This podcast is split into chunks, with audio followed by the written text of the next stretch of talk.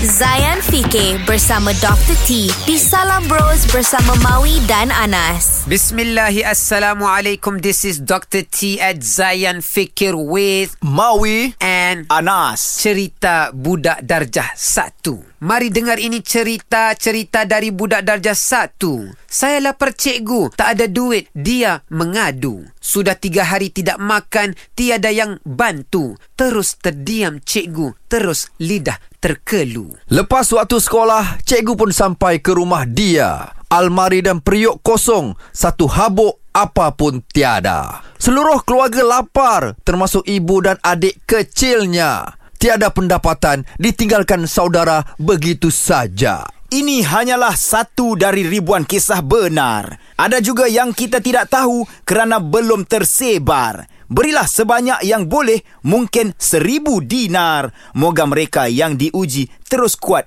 terus sabar. Tuan-tuan dan puan Mawi dan Anas, kadang-kadang kita tak sedar bahawa ada di kalangan rakan-rakan kita, orang yang rapat dengan kita, mereka sedang diuji. Kenapa kita tak sedar? Kerana mereka ini adalah bukan orang-orang yang meminta. Minat ta'affuf. Mereka ada jati diri. Mereka tidak akan mengemis. Jadi adalah tanggungjawab kita untuk saling mengenali. Kenal latar belakang mereka sehingga kita tahu siapa yang susah dan siapa yang senang. Kalau kita tahu siapa yang susah, kita bantu buat crowdfunding, kumpulkan sedikit mungkin RM10 sebulan ke RM10 seminggu. Sedikit-sedikit lama-lama jadi bukit untuk membantu dia. Kalau tak boleh bantu sehabis-habisnya, mungkin dapat meringankan bebanan harian dia, bebanan hmm. mingguan dia. Kerana yakinlah sedekah yang kita bagi di dunia ini dan doa yang keluar daripada hati si penerima itu adalah hat, doa yang ikhlas. Dan akan mengubah kehidupan kita 360 darjah. InsyaAllah. Assalamualaikum.